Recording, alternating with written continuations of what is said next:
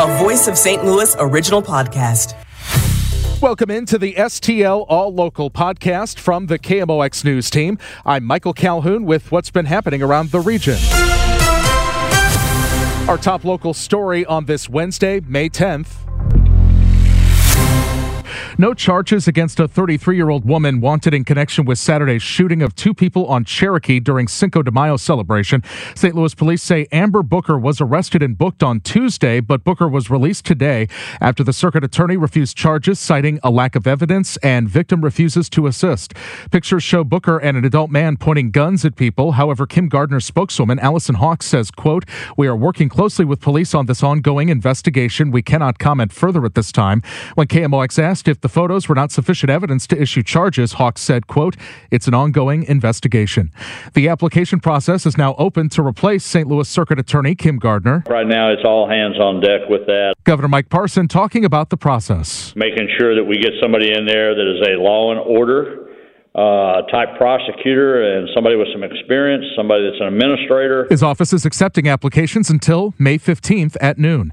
St. Louis Mayor Tishaura Jones has already spoken with Governor Parson about the circuit attorney position. Mayor Jones says she has a great working relationship with Governor Parson, but right now she says it has to be determined what the circuit attorney's office needs. We need a caretaker, someone who's going to a assess what the office needs, try to put all of those pieces together, um, and hand off uh, the office to whoever gets elected uh, in 2024. And Jones believes whomever takes over when Kim Gardner leaves should not be the same person who runs in 2024. Maria Aquina, KMOX News. Former St. Louis Circuit Attorney Jennifer Joyce says the person Governor Parson appoints to take over the Circuit Attorney's office should not be chosen because they could win election to the office. The person who sets this office aright again needs to be focused on that and not politics and not making decisions that are politically uh, palatable to people. They need to really be focused on righting the ship. Joyce, who served as circuit attorney for 16 years, says the first phase of that is put out the fires. Missouri's House has sent the governor a measure to ban transgender medical procedures on minors. The state's Republican Attorney General already issued an order to ban the procedure, and the governor threatened to call legislators back into a special session if they did not pass a law he could sign to ban transgender procedures on minors. But the proposal sparked an unusual emotional response from Democrats including St. Ann Democrat Doug Clemens. I have to say that this is family. This is my brother's child. And um, I grew up very conservative. I grew up in an Irish Catholic working class neighborhood. And it took me years to learn to understand the process, what goes on with someone, shed tears over it, and watch somebody grow into a beautiful human being. The ban on transgender medical procedures on minors was passed by a near party line vote, although the House Republican leader, a Kansas City area physician, has voted against the measure. From Missouri's capital, Phil Brooks, KMOX News. The Army Corps of Engineers released another report this week showing no unsafe radioactive levels at Jana Elementary School in Florissant. This latest report of all clear from the Army Corps is not convincing to Ashley Bernaugh with the Jana Parent Teachers Association. The Army Corps of Engineers is using little asterisks in their report to call it not contamination. But in actuality, it's above background level. It's above normal. Jana was closed earlier this year and its students farmed out to other schools after testing from a private company found higher than background levels of radiation at the school. The school borders the contaminated Coldwater Creek. Kevin Killeen, KMOX News. KMOX reached out to the Hazelwood School District for reaction. We're awaiting their response. Federal prosecutors have had quite the week in battling drug trafficking. U.S. attorneys report six suspects in a St. Louis drug ring pleaded guilty over the past eight days, bringing the total convictions from the case to 17. Among this week's pleas was one from 35 year old Maurice Lee II. He admitted to ordering two fatal shootings connected to the ring. None of the convictions are for murder, but for drug trafficking resulting in death.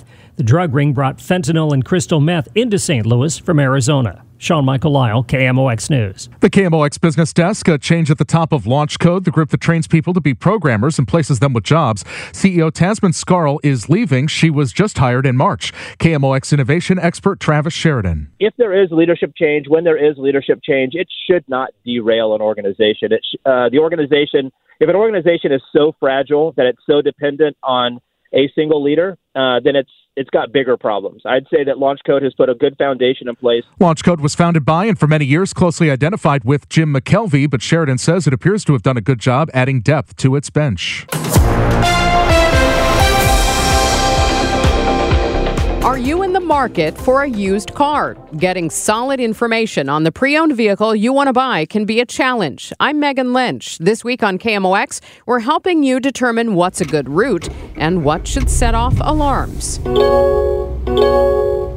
A key to a car's condition can sometimes be found in a vehicle history report. Carfax is a vital tool uh, to us in the automotive industry, but you have to remember the only thing that is reported to like Carfax or AutoCheck is services that you have at a dealer, not an independent garage, and also anything that's reported to your insurance company. KMOX auto expert Greg Damon is with Sparks Tire and Auto in St. Charles. So if it was in a wreck and they paid out of pocket, that's not going to show up on the Carfax. Damon and others say a vehicle history report shouldn't be the only thing you use to determine which way to turn on a used car purchase. I wouldn't say it's the end all be all. I think it's a signal. Auto Trader executive editor Brian Moody agrees vehicle history services like Carfax and AutoCheck are just one tool. Vehicle history reports don't catch everything, but they can give you a little bit of a sign as to what you're in for or how the car was cared for. Moody recently went through the used car buying process himself. I could see from the history of it that it had been serviced at the dealership every six months to a year, and it had been owned by one family for the entire time of the car. And I could see the things that had been replaced. What does all of that really tell you? I had to have someone inspect it or have an inspection report separate from that. But it gave me a good feeling that like, hey, here here I am buying a used car that's been owned by one family and they've been staying on top of the maintenance. If you look at one of those reports and there's not a whole lot in them, should that be a red flag? Yes. If you're looking at a one-year-old car, okay, maybe. But in you know, in my case, I was looking at a 10-year-old car and there should be a history of just little things. Whenever the car goes in for service and there's a computer flag for whatever it is, a, a, recall. The car that I bought had a recall and the recall was addressed and I could see that. Whenever that kind of information is entered, that's when it catches in a vehicle history report. That's why it oftentimes will catch accidents because there's a claim made. Doesn't catch everything, but you can see those things and then you can determine for yourself, uh, am I okay with this or is this the kind of car that I wouldn't want? Moody says even an accident report shouldn't be an immediate turnoff. There can be a very minor accident that, you know, you might buy a car that had been hit on the rear bumper. And the way today's cars are designed is they're designed to absorb the impact of even small accidents. It doesn't mean the car is cheap. It means that the car is absorbing it rather than the people absorbing it. So having to have the rear bumper replaced, repainted, and the taillights replaced, I would be okay driving a car that had that work done on it. But that has to be looked into. Um, and sometimes, quite honestly, if a person were to have an accident in their car and they had the capability of fixing it in their own garage, that wouldn't be flagged uh, on a vehicle history report. You don't always know what you're getting. So having a vehicle history report and certification from a dealership or a manufacturer or a mechanic inspecting it first is the safest way to go.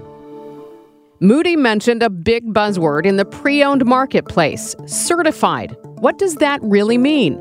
It depends. I'll tell you more tomorrow. Plus, I'll look at whether a car warranty is really worth what you pay. Thank you for tuning in. I'm Michael Calhoun. You can stay up to date with twice daily updates by subscribing wherever you get your podcasts.